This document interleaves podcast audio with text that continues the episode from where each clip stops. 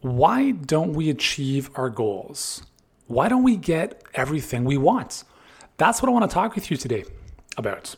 Because we've all set goals. And if you're anything like me, you've probably set goals in your life. And maybe you're still setting some of those same goals. It's frustrating, right? So I don't know if you're anything like me, you might have caught yourself asking, man, didn't I just set this goal last year? Didn't I set this goal again six months ago? Why am I still not achieving it? And what I've come to recognize over the years is that it really boils down to one major factor. And I want to share that with you in just a moment. But first, I want to share two stories with you to really hit this home.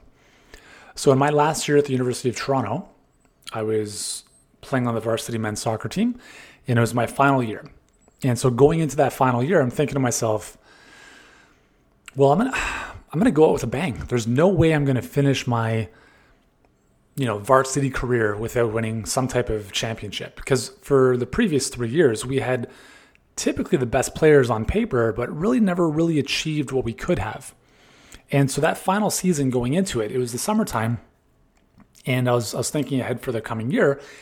And at the same time, we had eight other players who were also graduating. And so here we are, you know, eight guys who've played together for the past three years. We're all going out together. And I'm thinking, guys, like, let's let's do something special here. Let's let's finish on a high note because I think we can all agree we've underachieved. And so at the time, in the way things worked back in the day, back like like it was the 1900s, it was uh, 2003 at this point. So back in those days, we were only it wasn't a full year soccer program, which is kind of shocking to even say this. We'd have a preseason which was uh, two weeks, and then we'd get into the season, which was about three and a half months. And then our coach wasn't really, um, to be honest, a very astute, high level soccer coach. Great guy, but just, you know, not what we needed. Um, end of, you know, come November, he'd be like, okay, guys, have a good year at school. We'll see you next year. And I'm thinking to myself, are you crazy? Like, this is not how a high performance program is run. And so that following year, we really took, took it upon ourselves to do something different. And so what we did is I got the guys together and I said, "Hey guys, we're going into our last season. This is the, or this is like early summer, okay? And this is you know two two and a half three months before the preseason starts. And I said, "Hey guys, we're going into our last season." And we need to be prepared. We need to make sure that we do everything we possibly can to win this whole thing. And so what we started, what we committed to is every Saturday morning, collectively, and unofficially, like not sanctioned by the university, we got together at a local school and we just started conditioning and getting ready. And it started off the first Saturday with me and my assistant captain. And then the next week, two more guys came, and the next week, more guys came. And by middle of the summer, we had 16 players on our team showing up every weekend. And remember, we only had eight guys who were graduating, but literally almost the rest of the squad was showing up. The only people who didn't show up didn't live in the city, like they lived across the country. So, you know, to no fault of their own. And but what we had done here is we spent three months training and working together every single week. We got in the best shape of our lives. And most importantly, we had built chemistry like we had never built before. And so what ended up happening was in the season, we ended up finishing first in our division. We ended up winning the province championships or the, the state championships if you're using American states versus Canadian provinces. And we ended up getting to nationals and finishing fourth. Um, a little bit disappointed with the fourth at nationals, but nonetheless, it was our first appearance there, which was great. So, what does this story have to do with us not achieving our goals? Well, this all has to do with the one key that is the foundation of achieving anything in life, and it's hunger or desire, right? Same, you know, same coin, different side. You see, going into our last year, we had a, like a really ravenous desire, a hunger like never before because we knew this was the end. This was it. This was the last rodeo. And we wanted to finish on the highest possible note. There was no coming back. It was like, this is it. So that urgency and that scarcity was real. And that increased our desire like never before and we did whatever we could to make that a reality. I'm going to share another story with you. Um, a friend of mine, and I'll just keep him anonymous to uh, to keep the innocent at bay or to protect the innocent, as they say. A friend of mine, colleague uh, in similar spaces ours, coaches, gym owners, and fitness professionals. And he got to a point where he was sharing his numbers uh, at a recent mastermind and doing very, very well. Okay. So, you know, multiple six figures a month. And his profit was ridiculous. Like it was, you know, 90% plus profit, sitting on millions of dollars of cash in the bank. And we all asked him, like, dude, like, what are you doing? Because he had said, like, the, it's been a good year, things are good. But then he mentioned something that was interesting. He said his revenue was the same. It was the same as of that meeting as it had been the previous seven months. And that was a bit of a warning flag because essentially what he had said was like, I'm, I, am i am done. Like I, I've stopped growing. And when he started sharing his numbers with all his profit and the cash sitting around, I'm like, dude, you just don't want it badly enough. You're comfortable.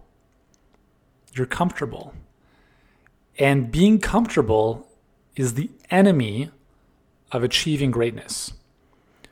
It's very very easy to get comfortable and this is the challenge is we all want to be more comfortable right so we work so hard to have financial security and financial freedom and, and all that good stuff and then we get to a point where we have it and then we take our foot off the accelerator and things are okay right? Life is good. And maybe that's that's fine right? There's nothing wrong with that. But it's also a very dangerous place to be if you say you want more.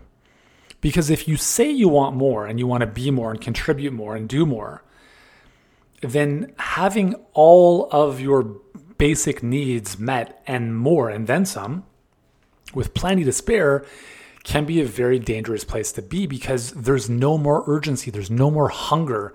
And that, you know, when you first start your business, it's like, every sale counts, right? Like you're, you're doing whatever you can to to bring money in and you know all that stuff. And when that goes away and when you have and when you're comfortable and you're kind of sitting on this mountain that you've built, it's like I'm good. And again, there's nothing wrong with with being there and staying there if you want. But remember, we can't ever stagnate. Nothing ever stays the same.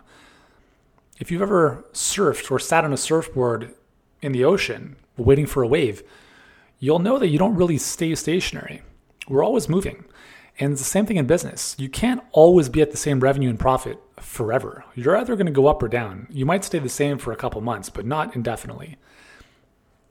And so we just had a conversation. I said, hey, man, like, it seems to me like you don't really, really want the next level. Because if you did, you would do whatever you possibly could to get there. And this the advice that I gave him is I said, listen, like I've actually been there too, man. Like I understand what you're going through.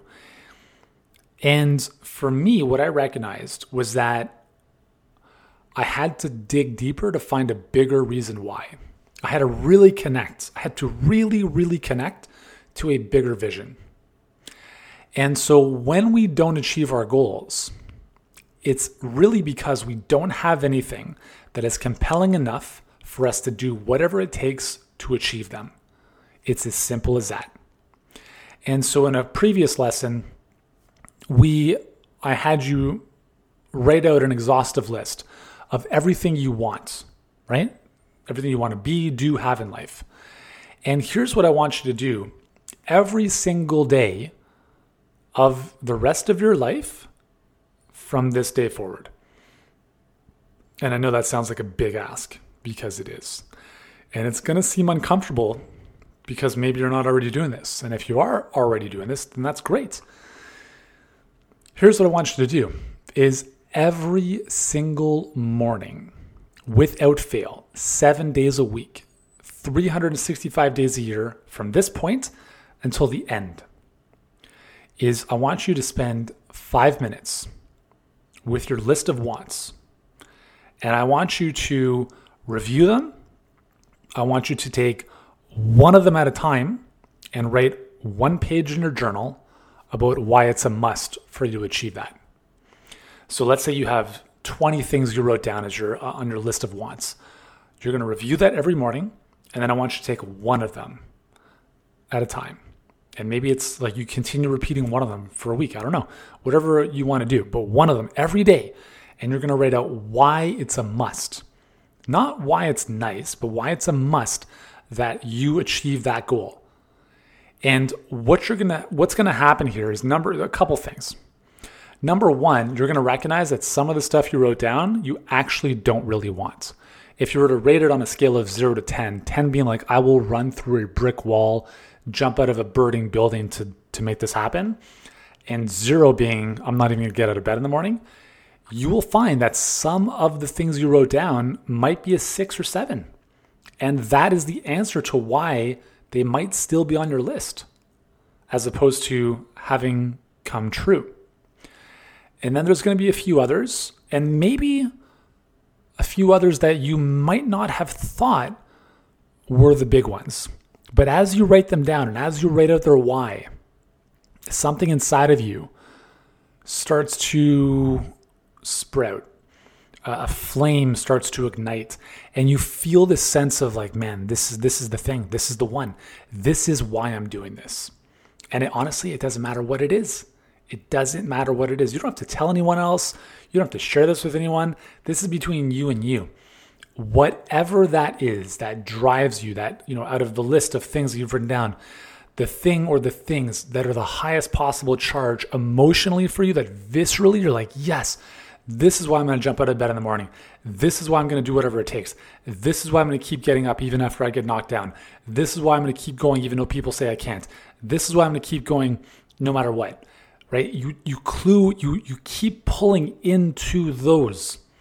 And it's so important to do this every day because as we've talked about before, you have to tame the weeds in your mind and to continually groove new trails in your nervous system. If if you've done this in the past and you're still not doing it, then you haven't done it. I'm, I'm encouraging you to really make this part of who you are as a person if you have a gratitude journal or any kind of morning meditative practice, build this into that. You might be asking, can I do this at night?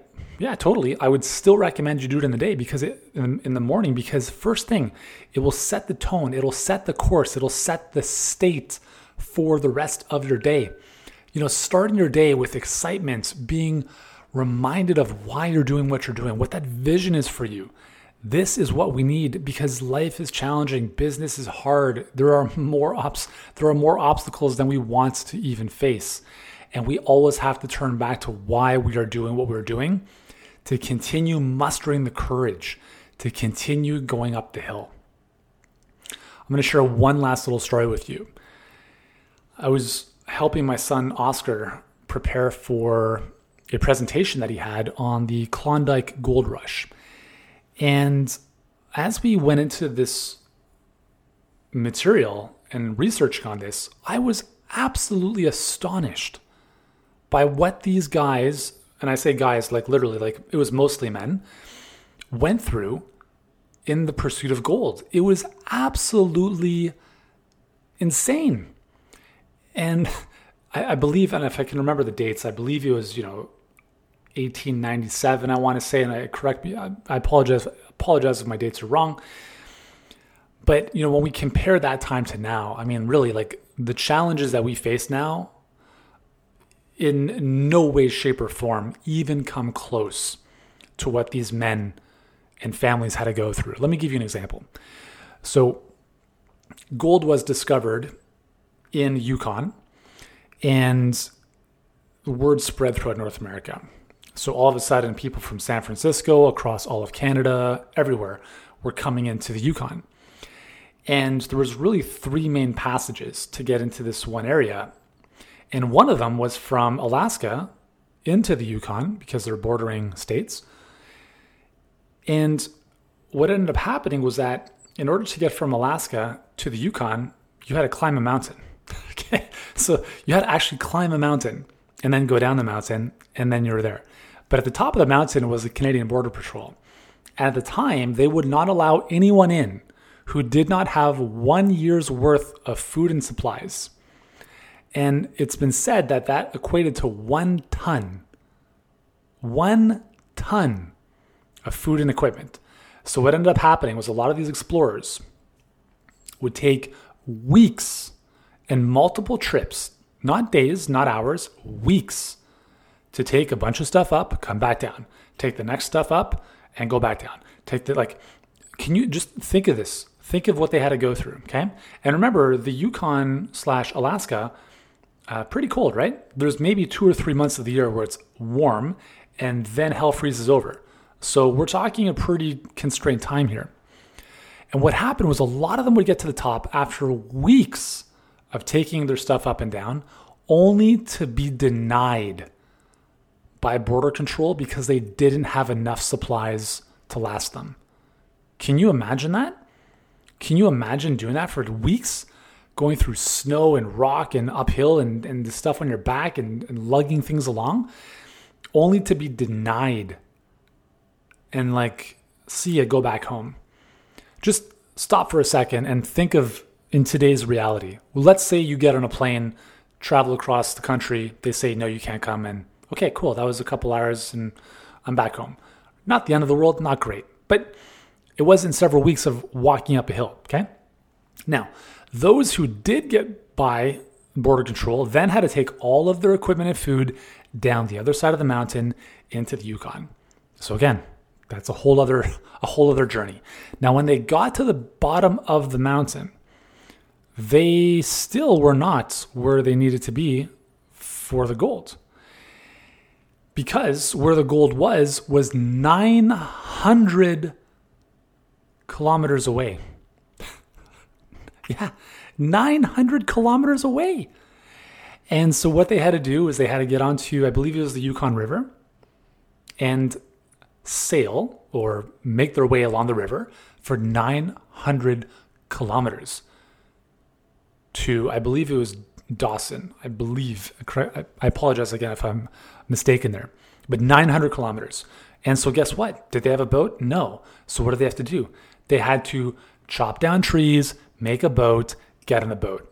It was actually like the entire forested area in that area was completely barren because we had hundreds of these people chopping trees down and just absolutely removing the forest to build these boats.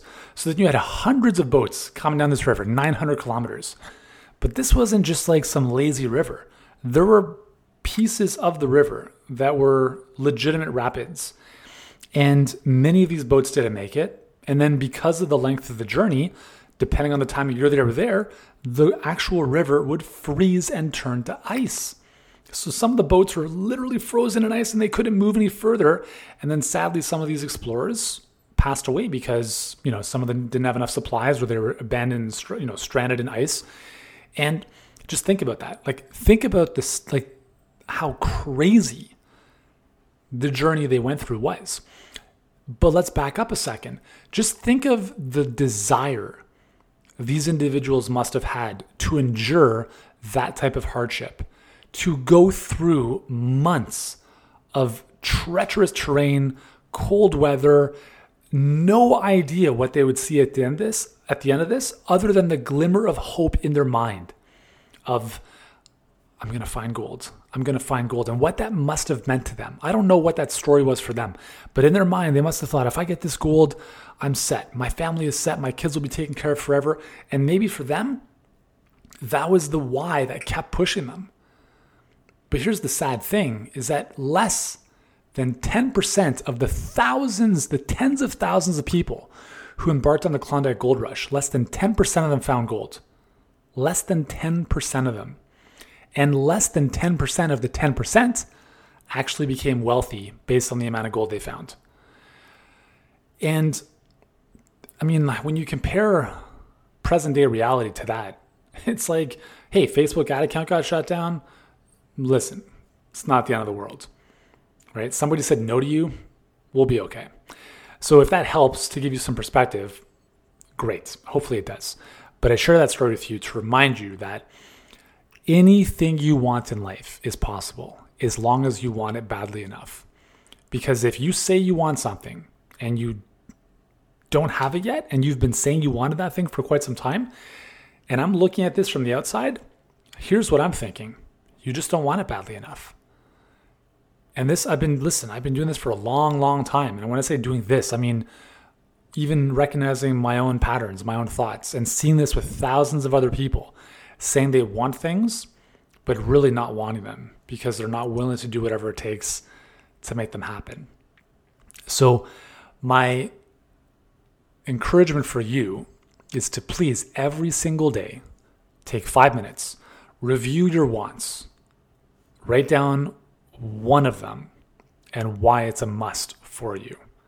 And if you're having a tough time coming up with reasons why it's a must, that's an indication that it might not be a must.